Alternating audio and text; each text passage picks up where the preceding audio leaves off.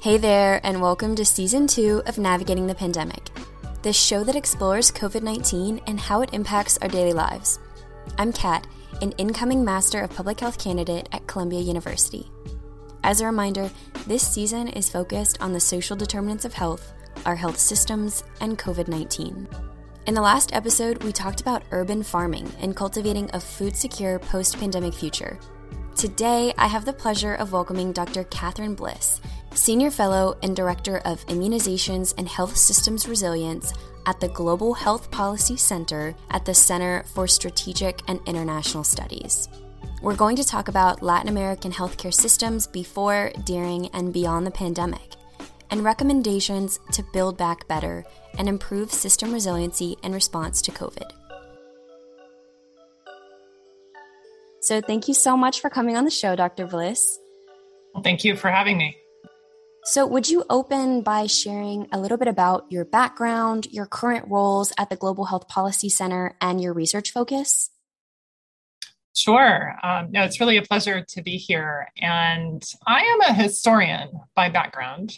I started my career uh, with a focus on gender politics and public health in Mexico. And after finishing my PhD, I was on the faculty at the University of Massachusetts at Amherst, teaching undergraduate and graduate courses and working on completing a book that came out of my dissertation looking at public health campaigns around syphilis and sexual commerce in post revolutionary Mexico City in the period kind of the 1920s and 30s. And it was in the course of that work that I became interested in the history of family planning policies in Mexico really from the period of the 1930s to the 1970s. But I knew that I wanted to do historical analysis that could be relevant for contemporary policymakers, people who were looking at issues around reproductive health and reproductive rights in the in the 1990s. You know, to think about how I might place that historical analysis in contemporary perspective, I wound up doing a postdoctoral fellowship in population and development studies and then a few years later, I did another fellowship that was supported through the Council on Foreign Relations. And that placed me at the US Department of State for a year. Now, I had applied to the fellowship to be placed at the United Nations and focus on reproductive health programs in Latin America. But I wound up at the State Department and started out working on foreign policy approaches to bioterrorism, and then wound up working on US engagement on international water, sanitation, and hygiene issues. So it was, it was a bit of a shift of focus focus there. Really, through collaborations with the US Centers for Disease Control, the Environmental Protection Agency, PAHO, the Pan American Health Organization, I was able to support a number of partnerships on water treatment and water safety in Latin America and the Caribbean. And eventually, though, I wanted to get back to a greater focus on research. And so I joined the Center for Strategic and International Studies, uh, where I work in the Global Health Policy Center. And since I've been here, I've worked in both the Americas program, which really takes kind of a look at US uh, foreign policy within the Western Hemisphere, and also the Global Health Policy Center. And I currently lead our work on immunizations and primary healthcare, really trying to understand the ways that current thinking, both within the US government and within the global community, around those two issues, around immunizations and vaccines, as well as access to healthcare at the community level, are connected to the broader discussion around health security. So that's where I am. Thank you so much for that overview. Um, you've clearly had a lot of very impactful roles. And I also appreciate how your background in history has shaped your perspective and how you look at politics and culture in researching global and public health challenges. And I also think it's fascinating, just as a side note, how so many people in global health have these really incredible multidisciplinary backgrounds um, and have been able to work in a lot of different global health challenges. So and it's not necessarily a straight line, that's for sure. As an early career professional myself, it's so validating to hear that you have that flexibility and you you really can do all of it. Um, so jumping into our discussion on Latin American healthcare systems, in a column for the Latin American Advisor, you said even before the pandemic, many countries in the region struggled to prioritize primary healthcare. So, obviously, there were pre pandemic deficiencies in health systems in the Americas that needed to be addressed before the onset of COVID. And I was wondering if you could give the audience some context and profile the pre pandemic state of healthcare systems in Latin America. Sure. Um, so, you know, I'm a historian. Uh, so I'll take the long view and then talk a little bit about what's happened more recently. You know, so in the long term, really looking over the past 100, 150 years, there really has been an extraordinary amount of international collaboration and really focus on health related research and development in the region of, of Latin America and the Caribbean. You know, you have PAHO, the Pan American Health Organization, which was originally founded as the Pan American Sanitary Board, and which predates the World Health Organization. Even earlier than that, of course, there were cross-border initiatives on yellow fever and other outbreaks that really brought countries together to talk about port sanitation and migration and, and issues of common interest.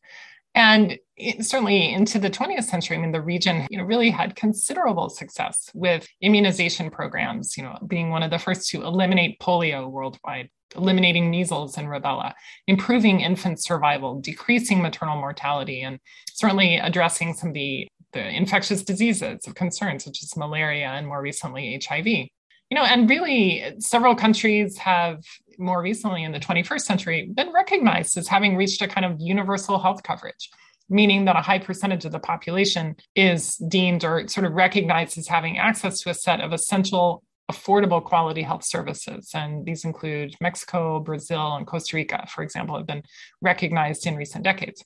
You know, I think it's important to note that there were a lot of cracks in the system even before the pandemic.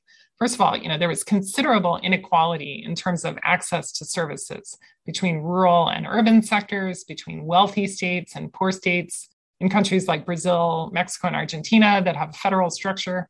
And you know, historically, indigenous and Afro-descendant populations within the region had health indicators far worse than most populations of European descent. And you know, a lot of these inequities really date to the 19th century and even earlier to the colonial period when hospitals were set up for different populations. And it could be diff- difficult for people of African descent to gain access to training in medicine or surgery. And really, through the 19th century into the 20th century, in many places, popular or traditional medical approaches did not really have a place within the existing health system. You know, while politically, countries in the region had endorsed the ideals of health for all from the conference at Alma Ata in 1978. And of course, more recently in Astana, with the, the concept that primary healthcare is the best path for reaching universal health coverage and really achieving that sustainable development goal target around UHC.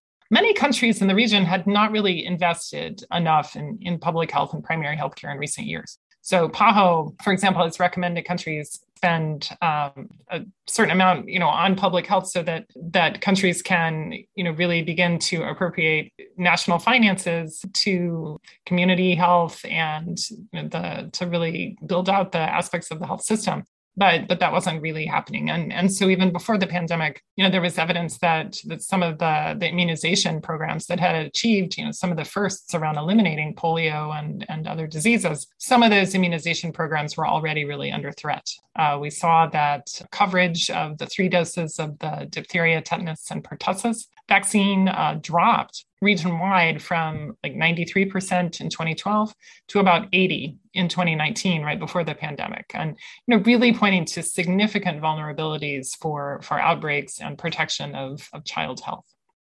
You know i'd say even at this so at the same time that some of these cracks in terms of equitable access to services and investment in some of the basic services around community health for example you know we're, we're taking shape we also saw that the successes of the, the 20th century, reducing high fertility, ensuring that women have access to, to family planning if they desire it, and also some of the programs, you know, really dealing with infectious diseases, as those successes took shape, they also kind of gave way to challenges dealing with aging populations, for example, and some of the chronic non communicable diseases like diabetes, cardiovascular disease, and cancer, which in a lot of countries have really come to dominate the health landscape.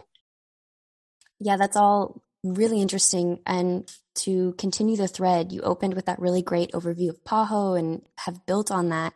I saw that they released a survey, I want to say last December, that showed around 46% of countries in the Americas at that time had reported a significant disruption in health service delivery. And with all of this great background you've just provided, like with that purview, it's not surprising at all. I mean, I think it's obvious that there's inequality in access to care. We see that, you know, in the United States. It's not just a Latin American thing, particularly as that is tied as a remnant of colonialism. I think it's important to note that for listeners.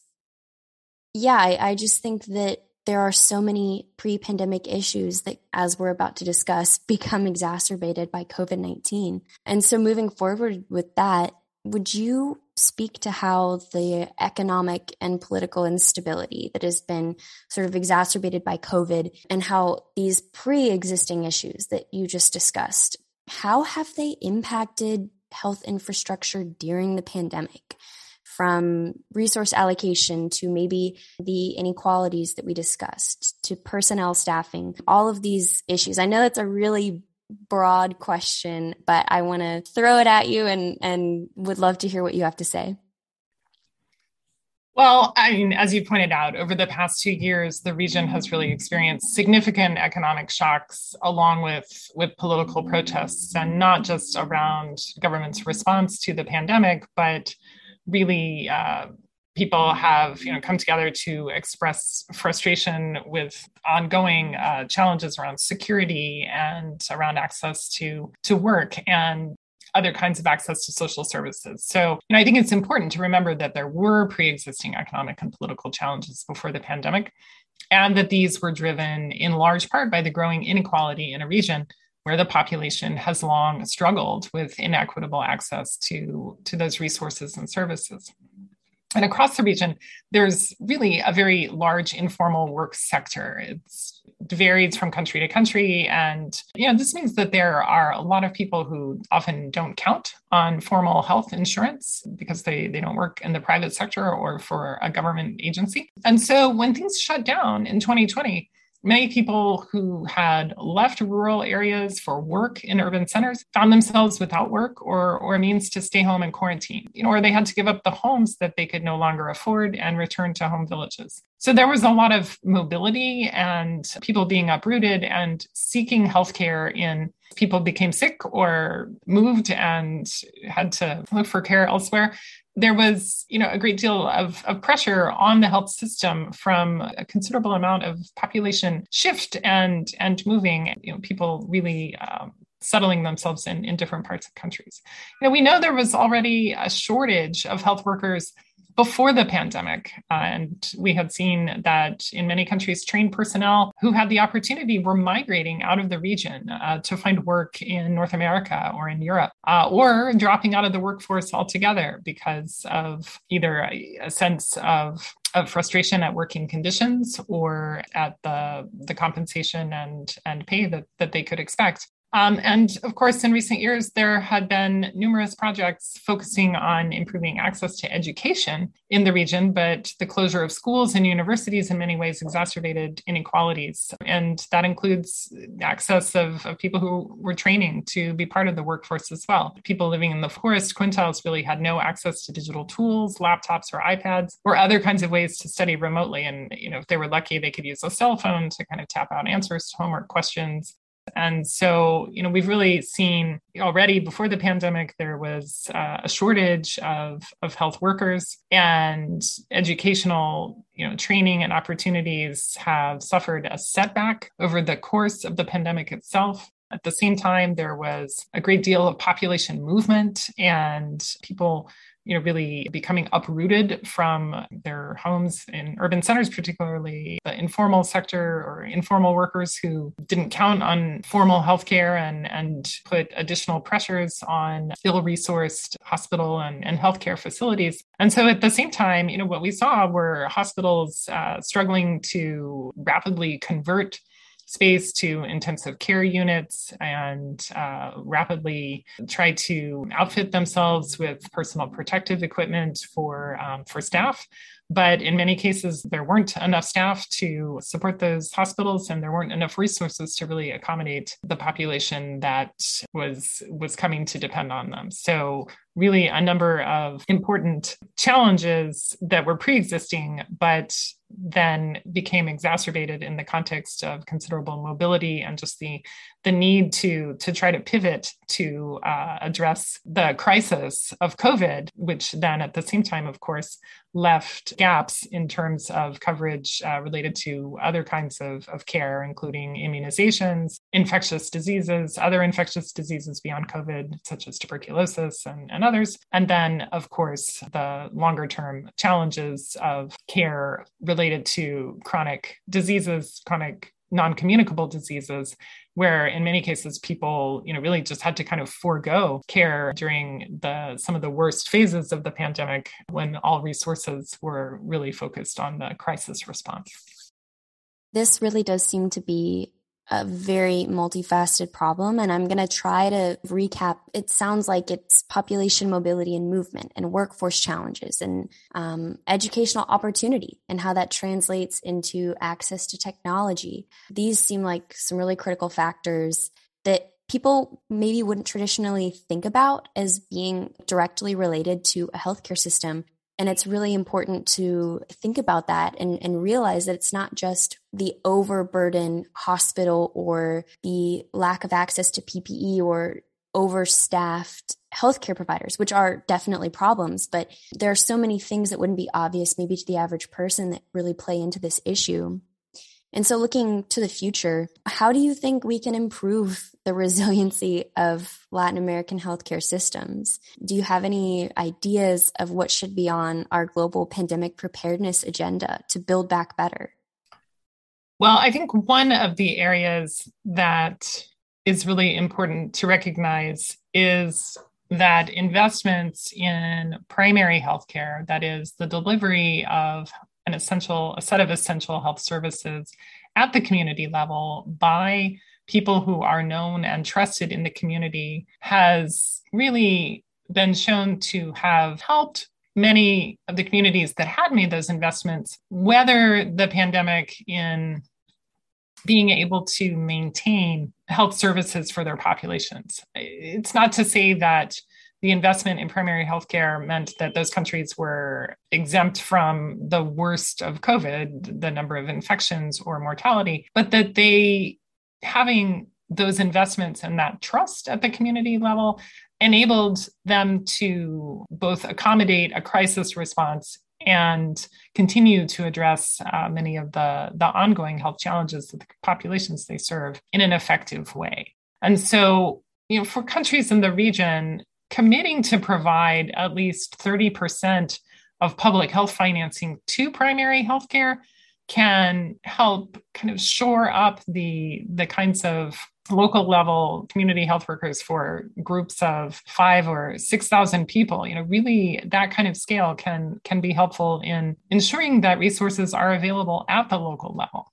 A second is continuing to invest in training and retaining skilled health personnel. As we talked about earlier, there was already a shortage of skilled health workers before the pandemic, but we've seen even more leave the profession out of burnout and frustration and or seeking opportunities elsewhere. And so not only taking advantage of some of the tools that have really been deployed to great effect during the pandemic the kind of digital training and you know, not requiring people to have to take a week off from work and travel to a central location and stay in a hotel and have a, a training but really investing in ways to provide skilled health personnel with the kinds of training that they need in the place where they are uh, and with skills that they can use not only to address health challenges but also to improve their own professional prospects and development is, is really important so that you have a skilled and resilient workforce in place. I think that's sort of a second issue a third is making better use of data, collecting the data, analyzing the data, and then really using that data to monitor for quality of care and, importantly, equitable access to services. We know that over the course of this pandemic, it's become possible to collect information about infection rates and vaccine purchases and vaccine distribution uh, almost in real time. And there are trackers everywhere, all over the internet, where you can look at all this different kind of information. But we need to find ways to collect information about trends and resources and the use of those resources and the outcomes that they produce at the community and local level, make sure that that is being analyzed and that trends are, are being examined at the district, regional, and national levels in order to ensure that the kinds of investments that are being made are resulting in quality of care, are resulting in better health outcomes, and importantly, in that equitable access to services that we saw was really becoming quite a struggle in even in the years uh, prior to the pandemic. And you know, I guess I would also talk about a couple of, of other issues. One is to really continue to focus on strengthening regional research and development capabilities. You know, there's there's a considerable wealth of training and expertise across the universities and laboratories and research centers across the region. And it's really important to continue to strengthen those programs and to invest in research partnerships between researchers within the region in different countries, but internationally as well, to ensure that those researchers are part of a robust international network and that they remain part of it. Um, but it's also, I think, really important to expand the possibilities for regional manufacturing of vaccines, diagnostics, and therapeutics, whether for COVID 19 or for, for other infectious diseases and potential pandemic threats.